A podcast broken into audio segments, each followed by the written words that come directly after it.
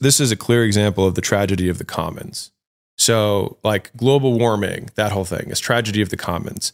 So everybody has to agree that we're all going to long term do this thing, and if we don't, and any player can individually like benefit themselves, but players will benefit themselves. Welcome to the game where we talk about how to get more customers, how to make more per customer, and how to keep them longer, and the many failures and lessons we have learned along the way. I hope you enjoy and subscribe.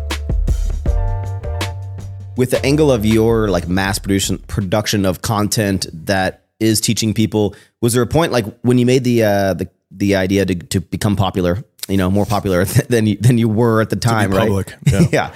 Um, did you have to make a shift in your because obviously running a bunch of companies Yeah. is completely different in the time it takes to running a bunch of companies and now I need to be a public figure Mm-hmm. and produce content and be active and all those things. How did that how did that shift of balance of work happen? Or were you just like delegate this now and now I'm I'm a Instagrammer, YouTuber guy.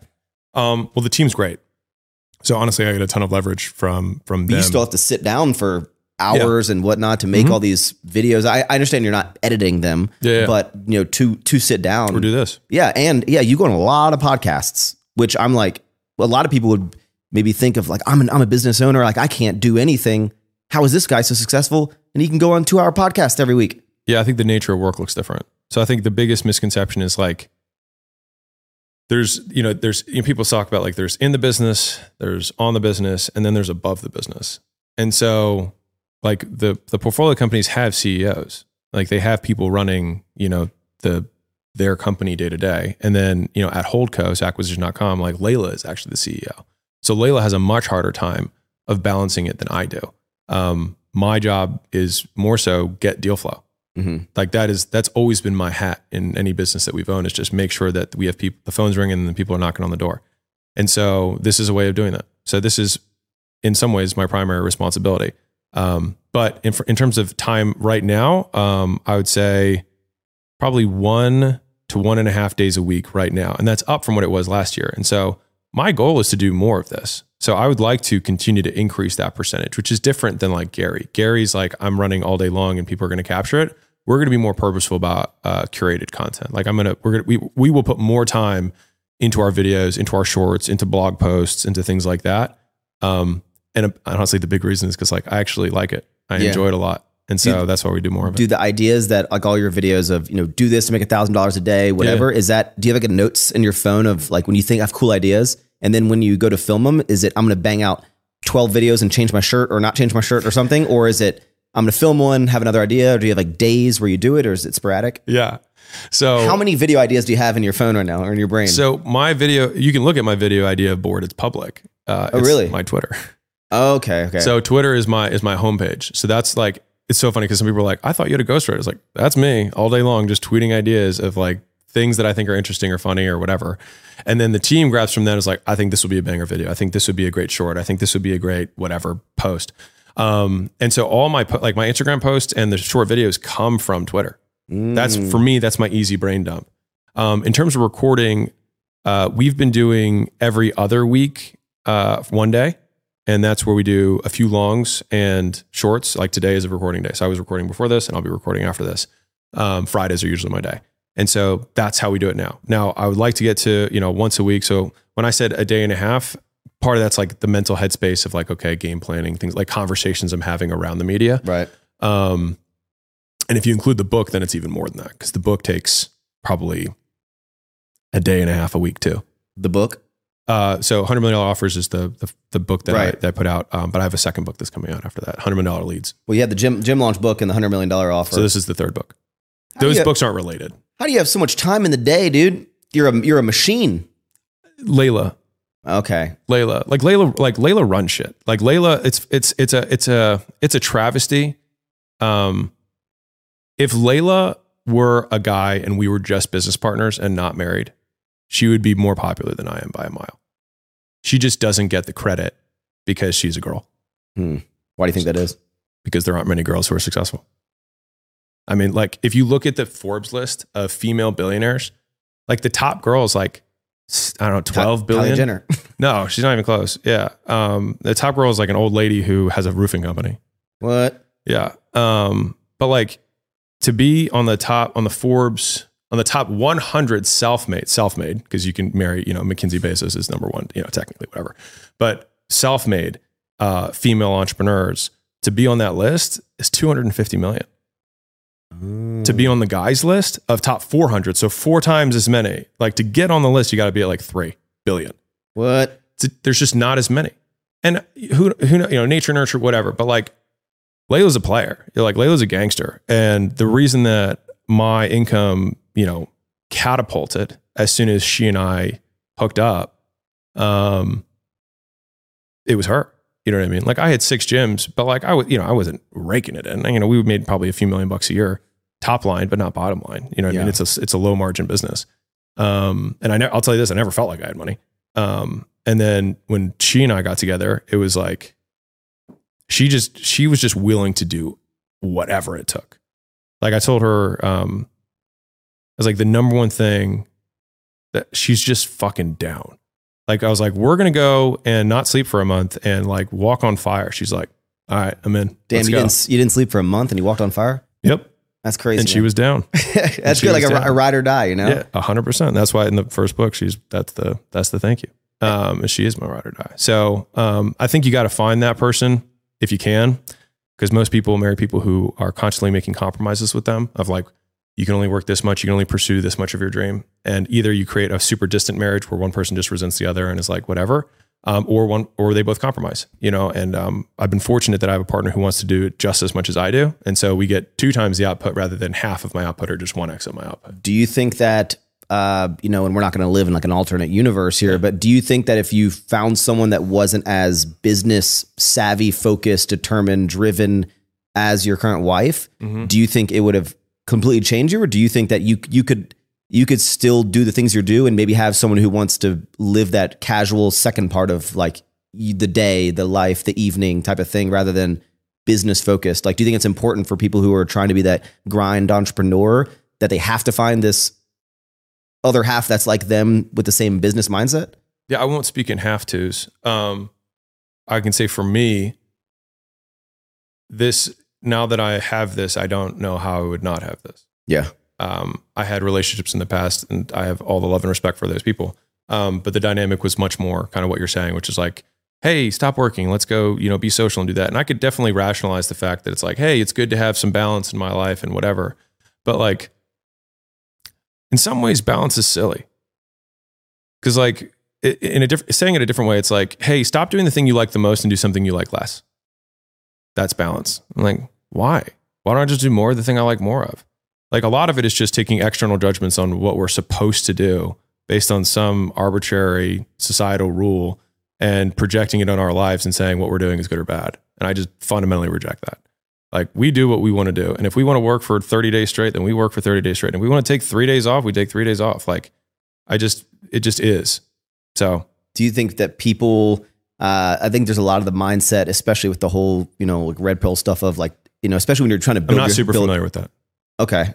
Well, um, I, I guess the, the the best phrase to say would be, especially when people are coming up, it'd be like, disregard women, acquire wealth. acquire currency You know, it's like um, that Yeah. kind of mindset of Yeah. like, I don't, I, I can't get a partner or like a significant Mm-hmm. other um, until I get to this point. Or do you think people can build something with it? Or um, like, how, how's your thought on people who maybe are single Yeah. and want to build a business? Do you think they sh- should only focus on themselves and and not try to have that relationship balance, or wait until they find the, yeah. I won't Leila? i won't should because i don't believe in shoulds. But um i will say if you make more money sooner you will attract more attractive women.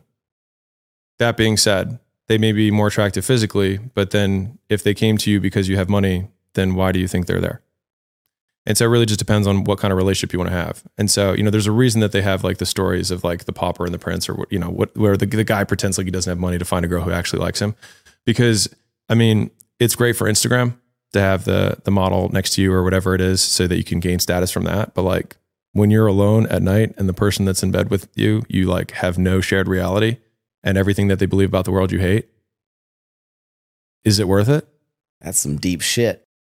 For me, it's not. You know, uh, my just to give you a little insight on, on my my relationships. I've been I was single for seven eight years, um, and I was very transparent with that on YouTube. And I was like the single guy for just it was like I was gonna be the single. I was gonna be the cool uncle. I was gonna be the cool, you know, whatever. Um, and I you know, started building businesses and became, you know, on a relative, uh, very successful at what I'm doing.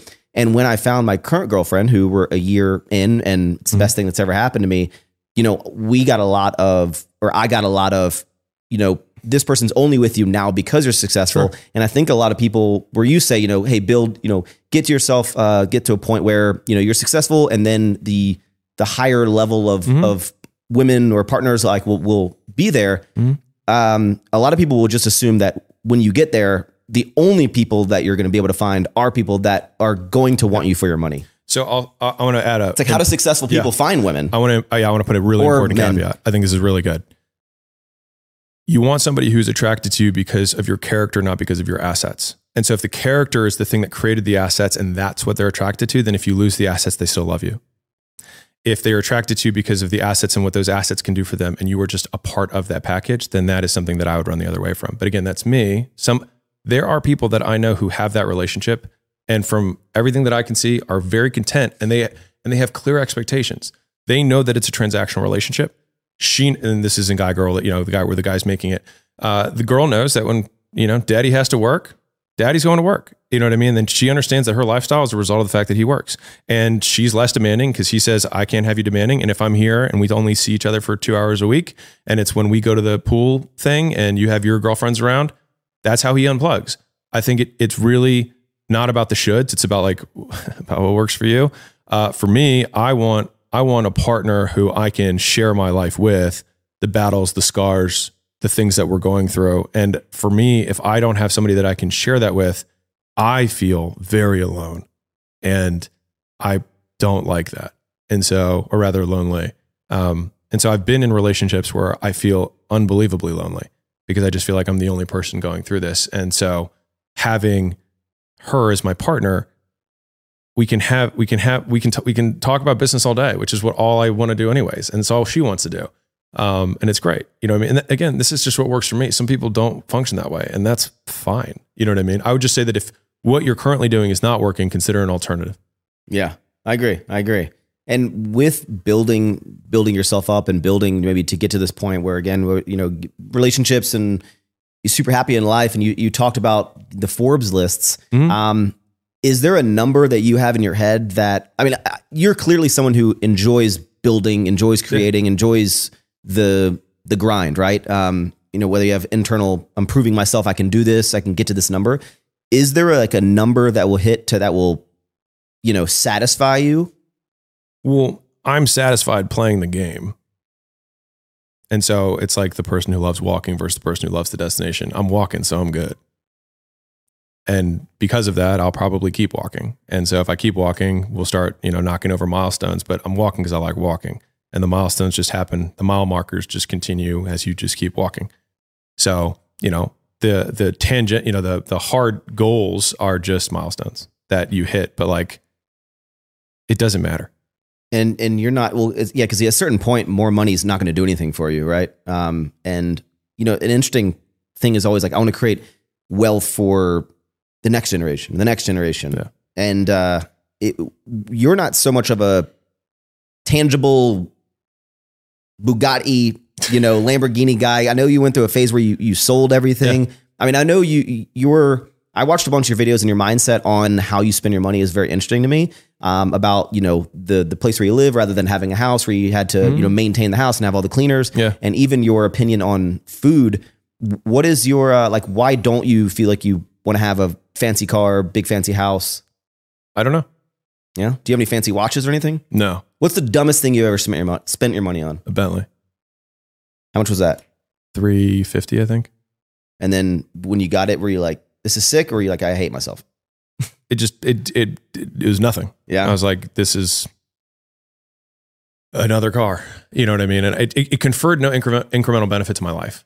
So like I spend tons of money on gym equipment because Yeah. I love gym equipment. You know what I mean? Like I love, I have too much of it and I still want to buy more. Um, and it's fun. And it's one of the few things that I derive a lot of joy from in my life. Where do you put your gym equipment?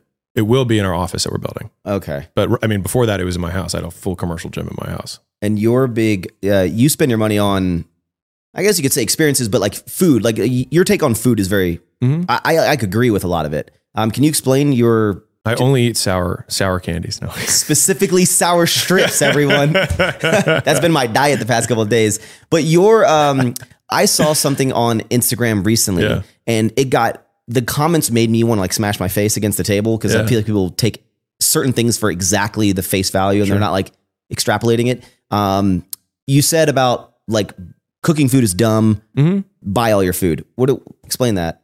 Yeah, I mean, the, it's just opportunity cost. So, like, if you are, if you are, some, and I said, if you are, if you're making fifteen dollars an hour or more, uh, then the amount of time that it costs, at least for me, when I went to the grocery store, like, I made my list, checked it twice, went to Costco, bought all the food, came back, unpacked it, prepped it, cooked it, boxed it, put it in the fridge, and then every time I would eat it, I would take it out, I would eat the food, I would clean my dishes, like all of that cost me more time than just working that period and then eating out. Like the incremental cost difference as a single guy. With families it's a little bit but as a single guy if you only need to make for one oftentimes you have to cook twice anyways because like by the sixth day the chicken starts looking weird Yeah. it starts spreading a third third leg And you're like, what the fuck is the top of my Tupperware container? yeah, there's an eyeball growing in there. And so so now it's like now I'm cooking twice a week, right? And so when I started adding up the math, I was like the math didn't pencil out. And to be fair, I made more than $15 an hour. And so for me, I was I've I've been selling since I've been an entrepreneur. And so I knew that if I just worked my leads for a day, I would make an extra grand. So there was just there was never it just never made sense. Um, and so my the the message of that is do the math. Like if you make two dollars an hour, by all means, you know, go. Like go go to the grocery, you know, do do all that stuff. But if you if you make just pencil out how how long it actually costs you in all the costs, clean, prep, cook, gro- grocery shop, plant, all of that cost. For most people, it's like 10 hours a week. yeah. 10 hours a week. I'm like, that's a that's a quarter of a work week. If I add a quarter to my income, and then how much is the incremental cost compared to the groceries, that delta, is it more than 25% of my income? That's probably the easiest equation. If it's more than 25% of my income, that that delta, then I shouldn't I shouldn't do it. Is that, is that how your brain works whenever you go to like Yes. do anything? hmm so it's like, do you want to swing into Chipotle? Be like, well, I did the math on uh, how long it would take to sit in that line over there, and I believe that that McDonald's would uh, give me more valuable time if I go through that. It's cheaper. Is that how your like brain works? Yeah, 100%. I want, I want to hear with uh, with optimizing your time and optimizing efficiency. yeah. I want to dive a little bit into AI because that's going to change the world. And Yeah. I watched your video, and Right. what is why are you so bullish on AI? I mean, I don't think we're going to stop AI. Yeah, Yeah. I, I mean, mean- I don't, I, the only, so interesting. I think, um, so th- there's two, th- it's like, I don't even know if government intervention could stop AI. Like, it's just the wheels of progress don't stop turning. They never have in the history of humanity, to my knowledge. Like, they don't really stop turning unless it's super niche and there's tons of money that can squash a tiny invention, like a, a light bulb that lasts forever. And then, like, Philips and all the other companies, like, buy the company and then don't produce the product because it cuts into their margins or whatever. Um, but this, it's already too big, in my opinion. And the wealth that can be generated from AI is too large for any person to stop. Um, and very transparently, I'm very afraid of it um, because every other innovation to this point has been around a specific improvement in human productivity. So the industrial revolution, you know, revolution, the agricultural revolution, like these were all improvements in how we did things and we became more productive and the people just moved up a level in productivity. This is an invention that can undermine the human institution. Because if a robot can human better than humans can, then what is left for humans to do? I'm scared of AI too because I've seen iRobot and I know what happens in that fucking movie. Yeah, man. exactly. It's just you and a dog. And so, which is not a bad life. But, um, but yeah, so I, I think that there may, in, in a very weird way, you might actually see people moving out of really developed countries into undeveloped countries because they don't have AI and they might be like back to normal. That's like a weird, like potential prediction I'll throw out there. Some Um, Black Mirror shit. yeah, you might see people move into Africa because like AI hasn't taken over yet. Do you? The, I think one of. I mean, there's a lot of uh, people's opinions on that. Uh, one of the large ones I would say is like you know the the South Park like they took our jobs. You know, like they're taking the jobs of the people. And what's interesting is people really want to fight it because you know we want to get. I understand like we want to give jobs to people, but then they're when they go to the grocery store they they hate standing in the line for the one checkout person, but they're like they love the self checkout because it's so fast. Like they're starting to be like, well, that's okay because it's really fast for me to get in and out of my groceries. But like it, it like when it affects them in a certain way, they allow it or like don't mind it. Yeah. But but they hate how you know at McDonald's instead of needing a person to take your order, Yeah. you can just tap on the machine. Mm-hmm. so this is this is a clear example of the tragedy of the commons. So like global warming, that whole thing is tragedy of the commons. So everybody has to agree that we're all going to long term do this thing, and if we don't, and any player can individually like benefit themselves, but players will benefit themselves. Right. And so the example you gave with McDonald's, it's like no one, like most people don't want global warming. Most people don't want uh, AI to take their job, but they're okay with it taking someone else's job. And the thing is, is that we're going to vote with our dollars in the way that's most convenient for us. And so we will vote locally for the thing that's convenient for us, but in so doing, invest globally in the thing that will put us out of business.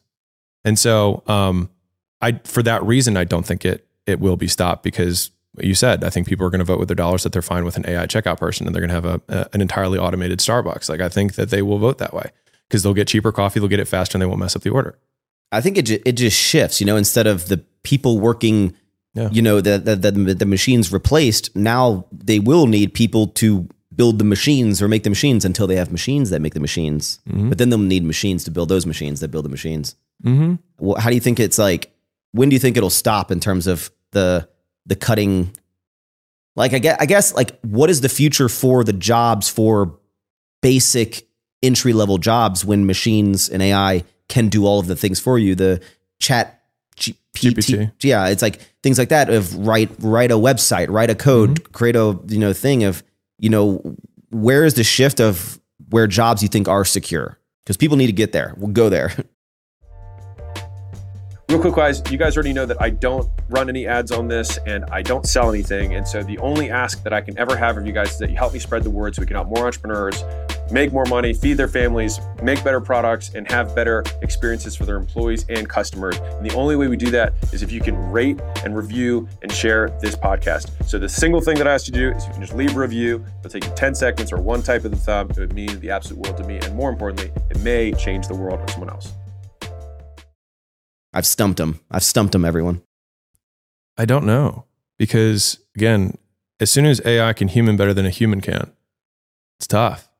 Like right now, the knowledge based skills are going to go first, which is reverse of what people thought. They expected it to be blue collar. Like if you had asked people two years ago, what's AI going to fix first? They're going to be like, well, all the low skill jobs, all the labor, that's going to get replaced first. And then it'll be the slightly lower skilled white collar jobs. And then the higher skilled white collar jobs like programmers and things like that. And then finally, maybe the creatives.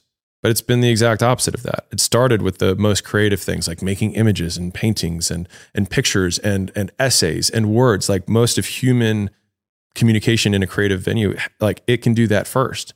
And robotics is already there in terms of being able to do better than what a human can. It just hasn't become cost efficient. But we know on any time horizon that technology becomes more efficient over time.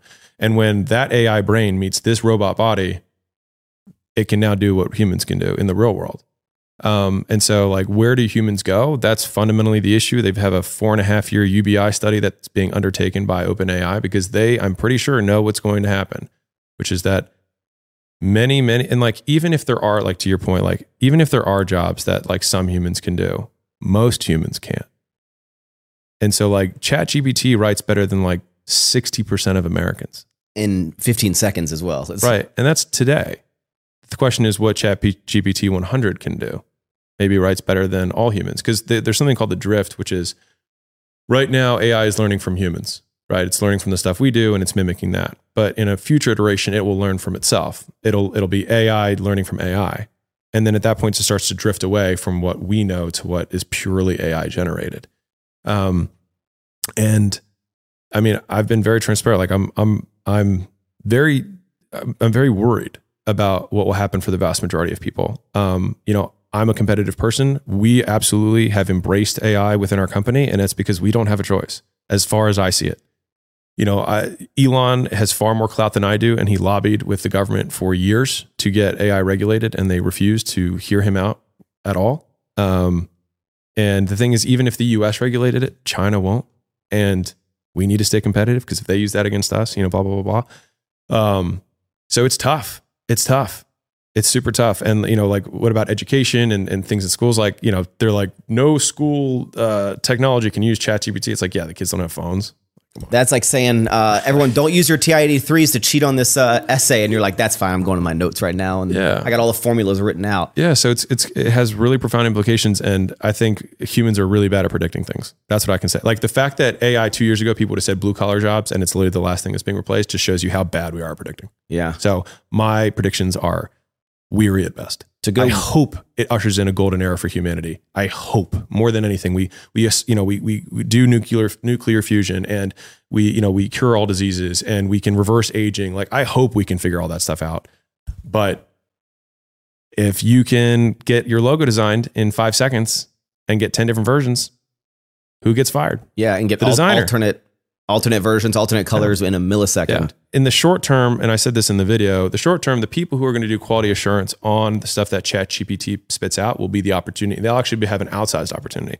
So, like if you know how to write code, then what happens is now you can write 10 times the code. So the execution has been delegated, but you still have to think is you validate that the code is correct or is good or does the job that it needs to. If like it can write code.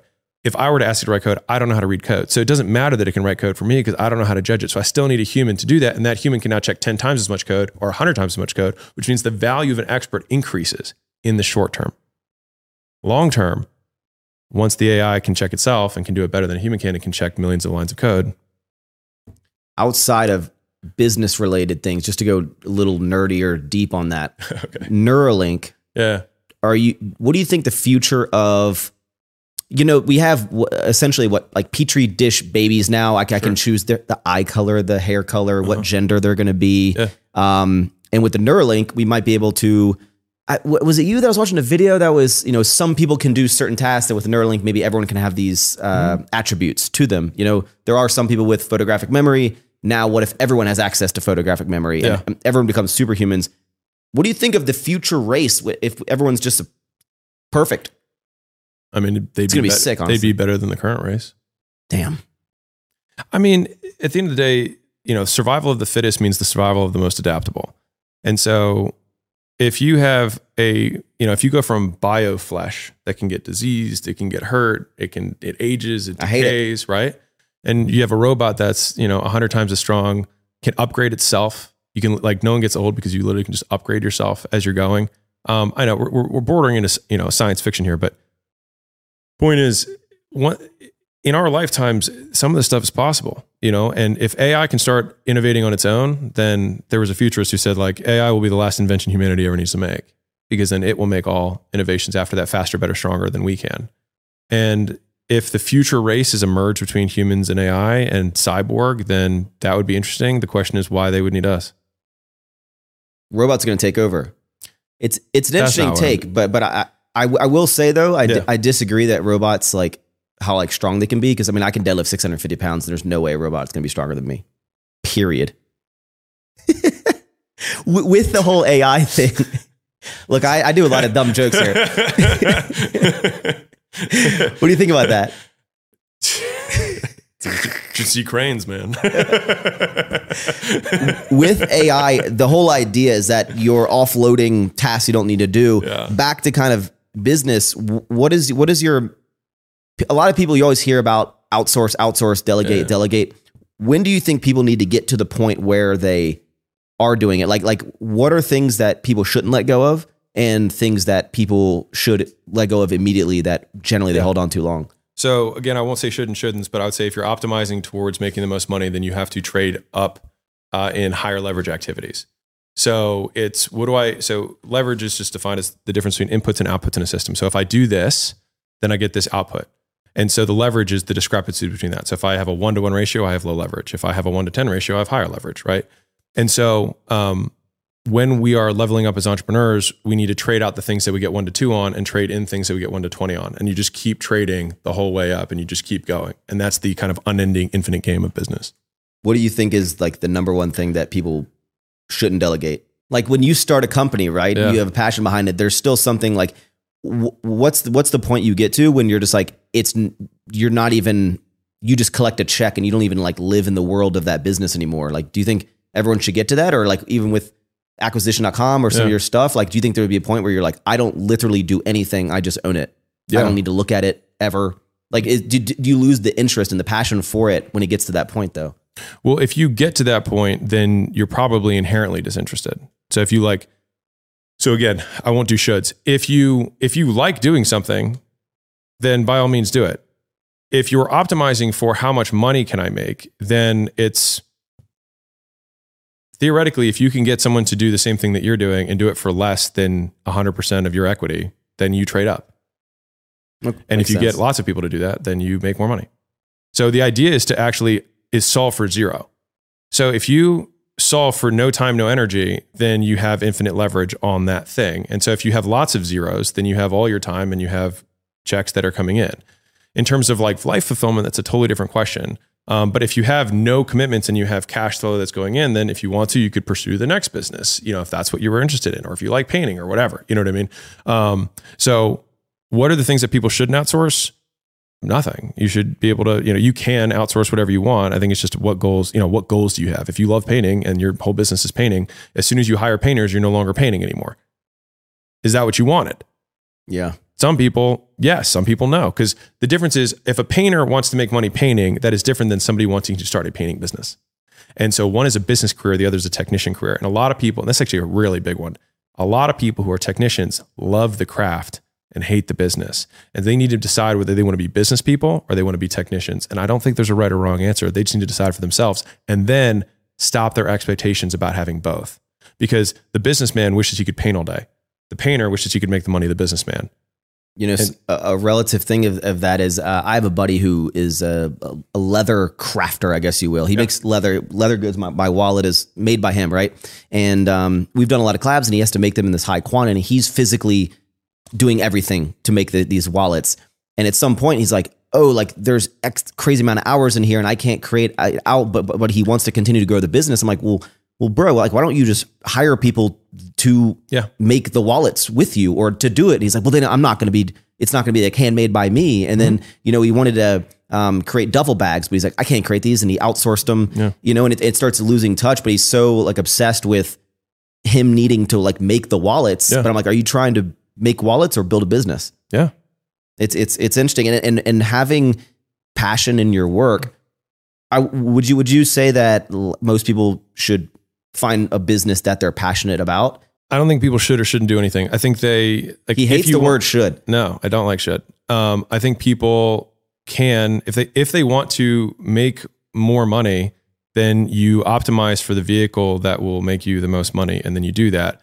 the The whole passion piece teases at the psychology of humans. Because if you're just looking at first principles of like what has to happen, like build the business that has the highest leverage, that has the highest total addressable market, that has highest potential gross profit per customer, and do that.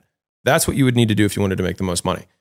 If you're but if you as soon as you add in the psychology of humans it's like when do you get tired of this? When do you lose interest in it?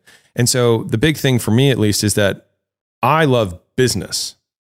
And so as long as i'm doing business i'm good. And so the nature of the business doesn't matter as much. And i would say a lot of entrepreneurs are that way. Um, and so the big the big decision is do i want to be a technician or do i want to be an entrepreneur? And they are very different paths. And i just don't it's very difficult to have both. Like if your buddy like he needs to make that decision of like okay, I have more demand for my wallets than I can fulfill. So he has two options. He can hire and train other people or buy a machine that can do the same quality thing as he can, and he becomes a business owner of a wallet or leather company. Or he raises the price of his wallets because he has more demand than he has time. And so over time, his business does grow, but based on quality and based on the fact that it's handmade and it's, you know, blah, blah, blah, and his special, his special touch and he kisses it and he sings it's on, you know, sleep every night. And so, but like that's the that if he wants to keep making wallets and he wants to keep making money, he will have to do that. And his profits are actually going to go up. He's probably not going to build a billion dollar wallet company, but he could make a few million dollars a year. So it's just like, what does he want?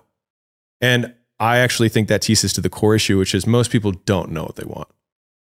Are you? Would you say you're a passion business I entrepreneur? love business. I love business. Would you do? Would you do things that, for example, I had a friend uh, approach me years ago and was saying how much money he was making from. You it was really super popular, and it probably still is to do the Amazon dropshipping thing. And he was telling me about all the money that he's making. And I'm like, oh, that that, that sounds really cool, man. Like like what are you selling? He's like, uh, sh- uh, plastic shower caddies to put your soap on Yeah. that I get from China. I'm like, what? Like, you're interested in making shower caddies? He's like, no, no, no, no. Like I just get them from China. I don't Yeah. give a fuck about the shower caddies. Yeah. But I was making them. I was like, "Wh- why do, why do you care to sell shower caddies? Like I'm making money. Like I guess it's just different strokes for different folks of, you know, do you like making money? There's a balance of the passion and it's not necessary to make More the have it for passion is around like I like the game. I want to like we're like said differently. I love looking at a marketplace and finding where there's a supply demand mismatch. And I know, and I love talking to, you know, to and negotiating with these third party, you know, manufacturers and getting the stuff over here for as low as I can. And I love marketing it so that I can get all these people to buy it. But he's he's passionate about finding the opportunity rather than the opportunity itself. Like it's the hunt that he's passionate about rather than the product that he's passionate about, which is fine. It's all fine. You can do whatever, you know, like there's a million ways to make money, um, or really, a million ways to live. Uh, it's just, and that's not good or bad, in my opinion. Yeah. But the guys who, the guys who are super passionate about the product and become evangelists for it, in my opinion, they go the biggest, the furthest because they really are. It's, and the only reason for that, not only reason, my, the, my bet for why one of the biggest contributors is, uh, people who think that way think in an infinite time horizon. And if you can play on an infinite time horizon, it's hard to beat you. It's hard to beat an infinite player because you never win because they never stop. I agree. What everything you you've said is a very like you go so in depth with it, and it seems like your knowledge is of infinite expansion, right? And uh, it's cool to hear you talk. Talk to me. Say words. You probably face. you probably like hearing yourself talk with the with the head, headphones on. It's right? a trip. I'm still like I feel like I'm echoing. some. First ever podcast that Yep. you've done with these. first ever. What do you think your biggest single trait is that has allowed you to get to the where you are now? Man, you know the first thing that came to mind? Chipotle. Luck. I mean, a little bit of luck. I mean, there's the luck skill. I got a lot of luck. Yeah. Yeah. Why do you think you're lucky? luck. I was born in America. I was born to a higher SES income family. Uh, my dad was a doctor, and I was an only child. So I got personal training from a doctor on how to human. A lot of people don't have that. I, I, I was born genetically gifted for muscle. I put muscle on really easily. I can tell. I I had a bilingual family. So French was my first language. English was my second language. When you have when you're born, like I didn't pick that. I just got that, but it, it develops better language centers. So you're you're able to take on more languages faster, more easily. You have better vocabulary if you're bilingual or more. Um I I mean, and if the, if the average person around me was a physician, then the, then the, the the words that they're using are higher. You know I mean? It's just higher grade level in general. Um, and so, like all of those things together, like I think the stars were already aligned for me. Uh, and so, yeah, the single greatest thing was luck. I already was like at the five yard line. That's like a really. That's not the answer that I would expect really from anyone. What What would you tell the people who don't have the luck, which would be the majority of Mhm. people, right? Of Yeah. and and you know, there's a lot of people, and even individuals that I know of. Woe is me! Everything bad happens to me. There's this black cloud following Yeah. me. I'm I can't be successful because of this, because of where I live, because of the like. What words do you tell people who have the complete opposite upbringing as you Well, you that want to have that Yeah. want to be be you? Well, you, you stay in poverty until you learn all the lessons that poverty has to teach you. And the first two words that get you out of that is my fault. And so, even though it may be true that you were not born in America and your parents hated you and you were born with one language and everything was stacked against you, as long as you keep your finger pointed outwards to all the reasons that you can't be successful, you will guarantee that you are not. But until you say, like, well, what things are under my control? And the fact that I'm not doing at least those things is my fault. Because those are the only controllables. And then just piece by piece, brick by brick, going from there. Damn. What an answer. You Didn't expect to get so deep on this podcast, huh? Amen. This is good, man. well, I don't want to. I want. I want to kind of wrap it up because Sure. I know you're a busy man. You got to make 800 pieces of content after this. Yeah, of, you know, millions. why not to spend any money cooking your food? And uh, I just want to say it's been an honor to to meet you, man. And um, again, I'm a relatively new follower of your content, and it's uh, really cool to see what you've done, what you've built. Is there anything like uh, what's next for Mr. Alex? We're going to uh, continue mastering the mundane middle. You know, the start's fun, the finish is fun, but the middle is the is the part that no one wants to do, and that's that's what we will do. We will do the work. And you're gonna are you gonna you gonna get to the I don't I don't want to disrespect and say the hundred million dollar man. Obviously, do you think you're gonna you you gonna get to the billion dollar man? Yeah, I mean, unless I die, I mean that could definitely happen. I mean, Fucking AI robot comes and I smacks mean, you, dude. I could die. I mean, very. I mean, but I, I think on a long enough time horizon, like, because thing is, is like we're on, on a conservative estimate, we're worth probably about 100 million bucks now. Um, you know, if I valued the other things more, then it'd be higher than that. But like conservatively, it's about a 100 million bucks. If I do nothing, uh, over. If I put all of that just in the S and P and did nothing, at 30 years from now, we would be worth over a billion. So if I do nothing, we'll get there. And so as long as I don't lose money and do something really boneheaded. So it's like I can't die and I can't do something to get me to zero. So those are kind of my my two big risks. And so as long as I don't make bets that would get me to zero and I don't die, I think there's a high probability that we'll get to a billion. Wait, wait, wait. You, you said something there. You said you're going to put all your money in stocks and you're going to be worth a lot more. That's not what's happening to me because I put all my money in the, in the stocks and I have less money. But you got to put it in now. You got to buy the fucking dip, man. Yeah. it's just the, the never ending. Eight months later, it's like it's still forty percent down. Well, you got to buy more of the dip. more like, of the and you're like, I don't have any fucking money. Yeah, there's no more dip to buy. the dip keeps dipping, man. Yeah, Well, yeah. thank you so much for coming on the show. Hopefully, uh, my jokes didn't come off too stupid. And uh, Well, I mean, dude, you can deadlift more than a crane. So I mean, that's all that matters. That was my biggest takeaway. I really can. You're telling me a crane can deadlift over Dude, 600? you should do a YouTube video of you versus a crane. It's the old John Henry story, you, You, know? should do it. You versus a crane. Well, I would win. I know. That's why it would be a viral video. Actually, one one more question. Dude, you're, you're a jack, dude. What are your what are your three max lifts? What are your bench squat and deadlift? I haven't maxed out in years. Um, That's that's someone who doesn't have a high max would say. I don't know. I did 475 for 20 or 17. So Wait, on what? was deadlift. Um, 475 for 20? 17, I think. I got to, actually, we- I've tried to count the reps in the video. It was a lot. Tap and go? Yeah. Straps? Straps. Yeah. Okay, you, you did about five reps. That's all right. No, I, um, I think I, I, I- I benched 390.